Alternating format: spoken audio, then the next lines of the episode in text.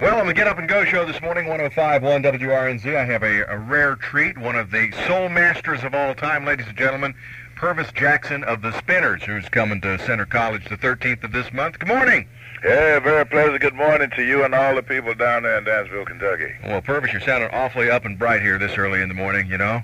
I'll tell you what, and it's uh, everybody's excited. You know, we uh, we had an old time rock and roll show at, last year and, Uh-huh. and packed the rafters. And then when I heard you guys were, were going to be part of the show this year, I, I'm going to just go ahead and tell you that, well, I don't want to embarrass you, but you've always been one of my favorite groups of all time. Hey, thank you. I'm Hey. always delighted to hear that, man. I'm always delighted to hear it, but you got to stop and think for a minute there. You got a lot of great acts on this show, and all of them over the years have uh, had hits and a lot of great music. Well, let me ask you something. Let's go back. The Spinners have been around for a long time, uh, and it goes back to, I guess, uh, the early uh, early '60s to the late '50s. Give us a little walkthrough here uh, on the on the history of the Spinners, and then I'll ask you some uh, uh, some other, you know, poignant questions here. Well, okay. Even though we were together before we got our first record, we go actually go back to the mid '50s, which were our amateur years. Of course, the year 1961, we got our first record. That's what Girls Are Made For is the title of that, and uh, that was with Tri-Phi Records. And in '64, we moved to Motown, and we had other records there like Sweet Things, uh, Truly Yours. Um, I'll Always Love You, and of course the biggest there at that time was a record called It's a Shame, written and produced for us by uh, Stevie Wonder. And of course, uh, the early 70s we moved on to Atlantic Records, which uh, brings us now into the 70s. And of course, we had records like, uh, you know, I'll Be Around, Could It Be I'm Falling in Love, uh, How Could I Let You Get Away, just to name a few. Well, you know, the good the, the the music of the Spinners has always been good time music, always upbeat, uh, with a storyline as well. Uh, you know, "I'll Be Around" is one of those songs uh, for anybody that ever suffered a broken heart. You know what I mean? quite quite relatable. And then, of course, "Could It Be I'm Falling in Love" kind of speaks for itself here, doesn't it? Well, you guys uh, are still doing a lot of dates. Uh, I understand across the country. Oh, yeah, sure we are. As a matter of fact, we just completed a two-month tour. Uh, the tour was titled The Legends of Motown, and on that tour was uh, The Temptations, The Four Tops, Miss Mary Wilson of the Supremes, Mhm. uh, Junior Walker and the All-Stars, uh, Martha Reeves and the Vandellas, and, of course, the Spinners. And that Right. tour uh, covered most of the country, northeast, south, uh, and west. And uh, usually I would say that we're on the road about 75 to 80 percent of the year. hmm And uh, like I said earlier, we're looking very forward to coming down uh, your way and having a good time along with the rest of the uh, top star acts uh, that you're going to be presenting. Well, of course, the tokens, uh, the Kingsmen, uh, to mention a couple very quickly, but it's obvious by the tone of your voice, uh, Pervis, uh, you must be the tenor of the group. Uh, yeah. well, actually, um, let me run off the cats to you uh, right Yeah. quick. Uh, Bobby Smith is a lead singer and one of our tenors. Billy Henderson is a tenor. Uh, John Edwards is a tenor and lead singer. Uh, Henry Fambro is a baritone and lead singer, and of course I am uh, the bass singer. And occasionally I get a chance to walk around out front. Yeah. Are you the? Uh, you- are- one of the original founding fathers of the group too, right? Uh, yes. As a matter of fact, uh, there are four originals in the group. We started out as a quartet, and the same four guys that started out back then are still together today. And of course, over the years, we added a fifth man. Mhm. And of course, uh, the latest uh, would be John Edwards, and John has been with us now for about 17 years. So I think uh, we're going to be that way from now on, hopefully. Well, that's phenomenal. And you know, the kind of music that the Spinners and a lot of uh, uh, the old Motown uh, acts used to, it, it, it's uh, its lifespan is forever. And I know you, you're coming to Centre College, you know, and and it's amazing to see generation after generation uh, embrace your music as if it were, uh, uh, you know, as fresh as yesterday. Oh, when you look back over the years, uh, a lot of that music is coming back today. Right. Uh, there have been a lot of remakes, and a lot of your rappers are even sampling uh, the music of the uh, 60s and 70s. So it was good then, and it's still good today. And uh, a lot of that music is being played every day, every hour, uh, around the world. So that's uh, one of the reasons that you are bouncing back because uh, the music that we did back then is now extremely popular. Uh-huh. And it's bringing a lot of the old acts out of the mothballs, you might say. Yeah, well, it's nice to know that somewhere in the world, 24 hours a day, Rubber Band Man is on a turntable or a CD player somewhere. See, yeah, we're going to be uh, doing the Rubber Band Man along with uh, games people play. play uh, Could It Be? And of course, uh, Cupid, and working my way back to you, Winton, to have ourselves Sure. a ball. And uh, I get a chance to do something I've never done before in my life, man. uh, what's that, Pervis? I get a chance to introduce my own act. Uh, I'll be um, uh, one of the or the master of ceremonies Uh-huh. uh, of this uh, Wow. particular setting, and uh, I'm all geeked up about it. You Well, know? you, you will love Centre College, Pervis, because I tell you what, you got a lot of enthusiastic people. And last year, uh, you know, they had them bouncing off the walls. And uh, with the lineup that we've got this time, and especially uh, with the magic of the spinners on stage, uh, you know, it, it's a night you're going to remember for a long time.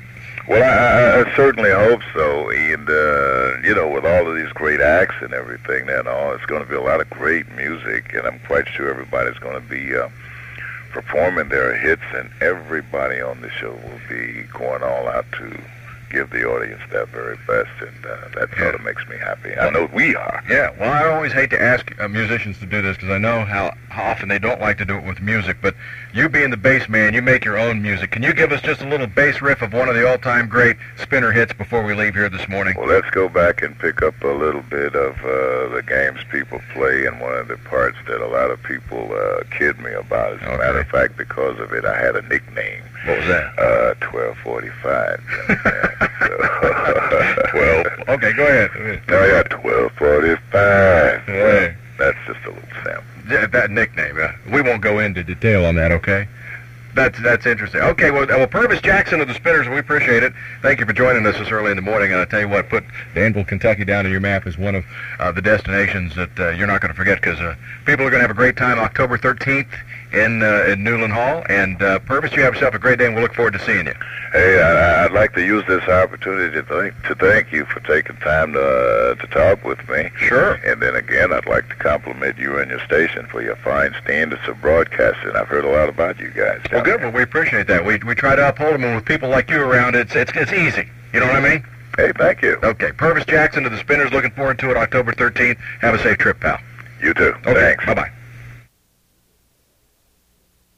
a couple of the other acts too, but uh, looking forward to it. And I th- thank you for taking time out of your day. Question: uh, Are you going to be at the show? Yes, I will be.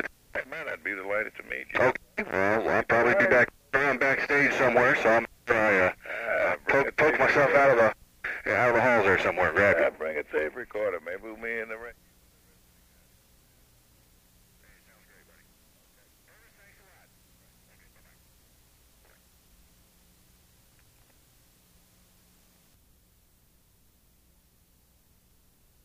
Starry, starry night.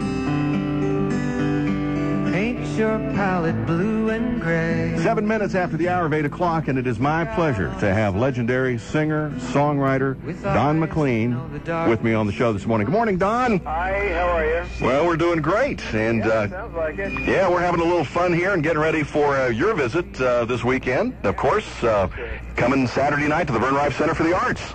Wow, that's going to be great. Yes, it is. And uh, Don, let me ask you a few questions. Uh, first of all, uh, you're living in Maine now. Yeah, I've been up here for about 15 years. Uh huh. And you that's where that's where you reside right now. Yeah. Okay. Well, Don, you know, you uh, started writing at, at a young age. Actually, did quite a bit of stuff and, and wrote a huge uh, hit for Perry Como. Is that correct? Yeah, actually, the the song was uh, recorded by me first and got on the charts. It was it was amazing because you know the first album that I made, Tapestry, was called actually before the Carole King one. That really was a huge record. Uh, actually, had two songs that ended up on the charts, which blew me away. I didn't expect that. One was "And I Love You So," and the other was was Castles in the Air, and those have both been sort of uh, staples of my uh, repertoire for many years. But uh, And I Love You So then started getting recorded by all of the pop singers in the early 70s, you know, Andy Williams and um, Johnny Mathis and all those folks, and then Como, who was sort of the grand old man of that kind of thing. I had one record with it, so. Yeah. And then after that, Elvis began recording it, so it, it, it had a heck of a long run uh, during the 70s. Well, you have uh, just an unbelievable uh, uh, style of music and an ear for music too. Now, I had a listener call me this morning and tell me that uh, you're a huge uh, Western uh, fan. And uh, y- do you know you're coming to Roy Rogers' hometown? I did not know. I know he was born in Duck Run, Well, that's right here. which isn't that something? Yeah, and I know you've included Happy Trails on one of your albums. Oh yeah, well, actually, one of the songs on this album, uh, the, uh, I'll just digress for a moment. There's a website, don-mclean.com or americanpie.com, and there are a number of, uh, of, of CDs that can only be gotten either at the show or online. One of them is called the Western Album, and on there is an album called my song called My Saddle Pal and I, which was written by Roy Rogers, and it was in a a Charles Starrett movie in the 30s Wow. called Outlaws of the Plains. Okay. But uh, anyway, uh, yeah, I love that kind of stuff, and I I used to actually go to the the Roy Rogers Museum in Victorville um, when I would go out to California. Well, we have uh, uh, one here actually, and then we also have a. uh, He's on the murals. We have a flood wall that is just uh, ordained with all kinds of past historical things, and Museum of his in in Portsmouth. yes, we actually have. A, uh, it's in the it's in the post office, and we do have a museum. And maybe when you're in town, if you'd like to go see it, we can make arrangements for that. Wow, cool. It's right now. It's not open to the public, but it's open for special occasions. And Don, I think you're a special occasion. hey, uh, let's. You know, you, you've written so many great songs. Uh, uh, let me ask you a question. Let's go back and talk a little American Pie. Can we do that? Sure. Okay. When you sat down and wrote that song 35 years ago, did you ever, ever have any inkling that this song would have an impact not only in music but socially in the world that it's become? Well, I knew when I thought of the the title, when I when I came up with the idea of, of American Pie, when I said that, when I came up with that, I remember a light going off in my head and thinking, that's a great title. I always used to look at songs and I would look at the titles of albums, look at the titles of songs, and they had to be special, and that one was, and it inspired me in a sense to spend a long time thinking about what the concept of that was going to be. I already had a chorus Mm-hmm. and I had a front part of the song about Buddy Holly. But uh, it took me another three months to get it together. You know, nobody had ever had an eight-minute song before, so there was no way to, to ever think that such a song would be, uh, you know, a big song. Well, I remember when I was in my early days of radio, and of course they sent the 45 out, and they put uh, half of it on one side and half of it on the other. That's right. They put half on one side and half on the other, and uh, you know what, the great thing about it was that uh, you ended up uh, getting a double play. You end up getting a double play on it. So Right. Every, every, everybody got paid twice, believe it or not. The song got every time you played it, they played uh, that. Then they went and bought the album because they Right. could only get half the song. Um, you know, on on the record, so they would buy the album so they could hear the whole track.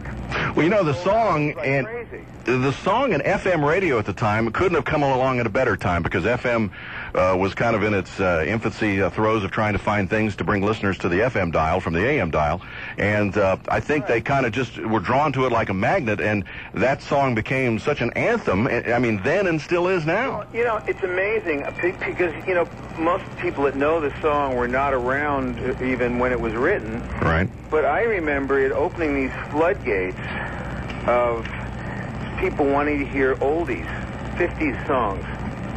And I remember all these 50s stations uh, starting up afterwards. The 50s format was not really even around in the, in 71. Right. But they play American Pie, and then they play Maybe Baby. They play American Pie, they play That'll Be the Day. And then, because people wanted to hear this music, and it had been kind of uh, pushed aside, you know, because we were always moving forward, Sure. looking backward. American Pie started people looking backward, I guess, while they were going forward. Well, well, you know, the the song. I mean, there's been college courses about this song, Don. Uh, you know, the symbolism. What does this mean? What does that mean? Have you ever cracked the code on that? Written a book, or I mean, it's No, such I wanted you to think those things. That was part of the fun of the song, but Right. but it's also supposed to be vague as well. So to, to be specific about it kind of takes the the fun out of it. So Right. I've always you know left that alone. But it's not because I'm I'm being coy. It's because it's part of the whole idea. I, I sort of you know when I write a song, um, and that's probably the, the greatest example of anything I ever did, I, I always try to go into a world, and that, that was a world that that required a bit of a roman à clef, you know, Mhm. but it wasn't, but it isn't totally that way. It's really sort of like a, a dream, and so that's. It, was very difficult to express what it was that I had in my head, All right. and but I did it. And the thing about it is that that we made a good record. We had a good record company. We then had a hit with it, which was this phenomenon. And I was able to, luckily enough, launch it rather than have it be just something that stayed on the shelf or that was a, a nice track somewhere on an album that didn't sell. Sure. So there were a whole lot of other wonderful things that happened. How long did it take you to write the song in its entirety? Uh, it didn't take more than an hour, but it was stretched out over about three months. Right. I heard, now this is, uh, of course, part of the Don McLean American Pie lore. Isn't there a tavern in New York or somewhere, a booth where you supposedly sat and did, did a, a lion's share of writing that song? None of that, none of that stuff is true. Okay. I heard a friend of mine from New York says, oh, I, I sat in the same booth that Don wrote the song. That's not true. no, a lot, of, a lot of this stuff gets started. I am, a, you know, singularly um, a homebody. I think I wrote that at, at the home of a, a friend of a girlfriend I had, in, in, in part of it, and Right. the other part was written in my in my little house that I lived in when I lived in Cold Spring, New York, on the Hudson River. So, no. Yeah. Well, you know, here it is, uh, 35 years later, and, and you know, you've introduced the song to generations and generations of people who, who weren't even around at the time, and, and love it. And you know, as a songwriter and a performer, that's almost as close to writing like "Happy Birthday to You." I mean, this song is going to live forever, and that that's just a, a, a magnificent feat. Well, you know, and I, I, mean, I, I got inducted into the Songwriters Hall of Fame a couple of years ago, and that was probably one of the most memorable nights of my life as far as, you know, my career goes. And uh, I've had a lot of amazing things happen to me in my career, which has been never been on the straight and narrow. It's, there's always been odd things that have happened to me that have sort of Yeah. come out of the blue, you know, whether it was the Killing Me Softly thing or the Vincent thing or the Well, tell, tell me a little bit about that because I think that's one of those little known facts a lot of people don't realize, but I mean, music aficionados do, that the Roberta Flack song "Killing Me Softly with His Song" is about you. Yeah, I'm the, I'm the guy in the song, according to uh, Lori Lieberman, whose managers and songwriters wrote the song, and they based it on her uh, telling them what it was like seeing me sing a song called Empty Chairs uh, at the Troubadour in Los Angeles. And um, I didn't have anything to do with this. I don't even have a PR agent. Uh, she went on television when the song was number one, when Roberta's record was number one and uh, told the story. So that's how it got out. Because at that time, a lot of people were saying, "Oh no, it's about Warren Beatty." You know. so there was a lot of "Who's It About" kind of stuff, actually spawned by American Pie. You know, which Sure. started that whole thing. So it was kind of funny. But you know, at that point, I was sort of off the radar. Here I am coming back again. So. Um, it's like when Garth Brooks had me in Central Park there, and uh, the clip of the two of us singing that song went all over the world in front of a million people. And, Right. I mean, you know, I've just been lifted up by friends and, and people who liked what I did, or maybe the music meant something to them. But it's never been the record company or big money or uh, PR or any of that stuff uh, behind me because record companies uh, never knew what I did. They never really understood what I did. Well, here, you know, you're in the middle of, uh, you know, rock and roll top 40 radio, and, and you've released uh, American Pie to, to the masses, and it, it is huge. And, and then only Don McLean can write a song about Vincent van Gogh and have it also be a, a huge, iconic hit that's uh, still as popular today as it ever was. We're talking about Vincent. Well, that that one keeps coming back. Uh, you know, we've had a number of recordings on that, and uh, Josh Groban brought it back, and Julio Iglesias brought it back, and it'll probably come back again someday with someone else. um, um, you know, I all all I all these songs do is represent the kind of corners of my mind and, and the way I think about things. And the, I think the thing to notice about the, those two songs is how totally different they are. Right, exactly. And every other song I've written is totally different from each each other song. So uh, this is not the prescription for commercial success. Uh, you know, they like you to write American Pie two, three, four, five. You know, keep keep that particular thing going. But uh, I'm a kind of a one to the customer guy. Well, I think that's been part of your um, most of your popularity, Don, is, is you've dared to be different and have it in, in every uh, in every corner of the music industry. Now, the one thing that I also know that you know it takes uh, a real master, it takes somebody with real sensitivity to take somebody else's music, somebody such as Roy Orbison, and take that same song and interpret it as, as their own. But of course, "Crying" became a huge big hit and uh, just a beautiful piece of music. That's an interesting story. I always loved that song, and I related to that song. I understood that song. I, I, I guess I had some sorrow in my life when I was younger, and I was not all that happy for a whole lot of reasons in the 1970s. A lot of people who were very successful very quickly will probably tell you the same story. Right. But uh, I related to that uh, record, and I had met Roy at Johnny Cash's house when I lost four Grammys uh, the night of the Grammys in Nashville in '73. Ooh.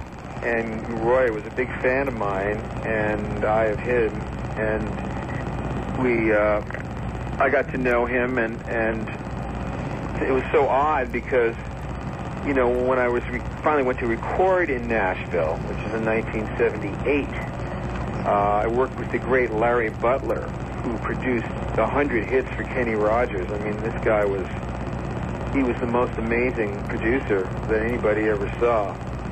And, you know, here I came with all these songs. I did this album called Chain Lightning, which, I mean, there were odd songs on this thing, and then there were remakes of things, and Yeah. then there were new songs, and, you know, Butler just went with it, you know, because it wasn't what he would think of as Don McLean, but each album isn't, you know, it's always got to be new stuff. So I felt I want to do, you know, crying, and uh, so okay, let's do it, you know. So we did it, and oh my God, it came out so great.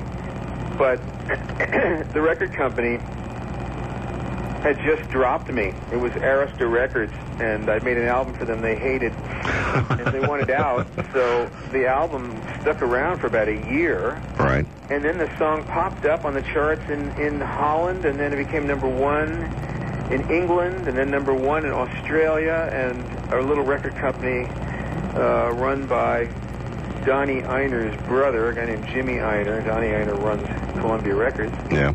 Uh, took the record on and became number three, and here I was back in it again. You know, God, it's incredible how this works, you know, Don. And again, your your your your music selection is. everything the hard way. well, I saw you on the Don Imus show a few uh, months ago. How how was working with the I Man? Well, you know, he's uh, if he likes you, he likes you, and if he doesn't, he doesn't. But I think he basically wants to like people. I think he Right. wants to. Uh, He's reaching out, I think. Don't you think? he wants to be a good person, and wants, he doesn't like to be a guy who uh, misuses his power. Because you know, once you're on the show like that, you remember Carson, how Carson was. He was. Right. You you were always a little nervous. He was going to, you know, trash you in front of the whole whole country. Now he showed he showed quite a bit of respect, and you can tell. I think he really was honored having you on his show, Well, as, as I am. you know, uh, thank you, but uh, I, I'll think nothing of getting up and walking off if someone is is rude. I, I really don't. I don't need need to do these things. Right. I think he sensed that. So. hmm Well, you know, it's got to be tough to be on not only live radio but right, live television at the same time, and you know, probably not the, uh, you know, uh, maybe not the most. Uh, as far as studio audiences go, you got camera guys standing around, so on and so forth, and then trying to do your stuff with all that going on. They're totally distracted. Right. Uh, nobody. Although I tell you, they were really went nuts when we we sang there, and they loved it. And uh, I enjoyed doing the show very much. I enjoyed uh, talking to him, and the show was funny, and it turned out great. Uh, he had he had tried to reach me um, because he wanted to use a lyric from American Pie on his on his cookbook, Right. Ranch. Right. And uh, the reason that was is there was a, a little boy there who had passed away, and American Pie was his favorite song. hmm And you know, I mean, this guy's got a lot of heart to be around these children Oh, absolutely. um, who are so ill. Yeah. It's uh, well, really, I, I give him a ton of credit for that because it, you know, and it's, this little boy he got very attached to, and Right. and the kid seemed like he was on the way back, mm, and then he died. Yeah. And you know, so Imus had him on the show and, and played the whole song, and I happened to tune in and see it. wow. And so a while later, like a six months later, he said, you know, where is Don McLean? I want to ask him. So well, I, you. was, I was summoned, you know, so I called up. He had me on the show on the phone, you Yeah. know, and we, I let him use this. Well, you wouldn't believe it. I mean, he went on, uh, he went on Russert's show, and he went on Larry King's show to promote, and all he did was say great things about me. So, you know, it, it's a good thing to do to do good things for people. Sure. I mean, it, it comes around, and especially in this industry. And I, I, which leads me real quick. I'm going to ask you: Have you? Uh, I guess you worked with Lou Gramm once in a giant concert. Maybe that's the one you were talking about there in uh, in New York. Uh, I don't remember, uh, you know, if I did. he he said the ba- I, I and, and he was kind of vague as to where it was, but you guys are going to be on the same stage Saturday night. Blur.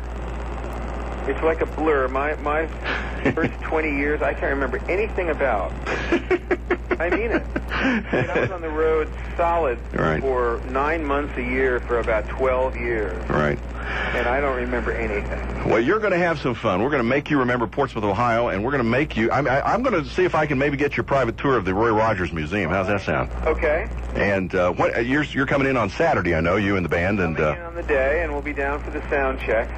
Okay.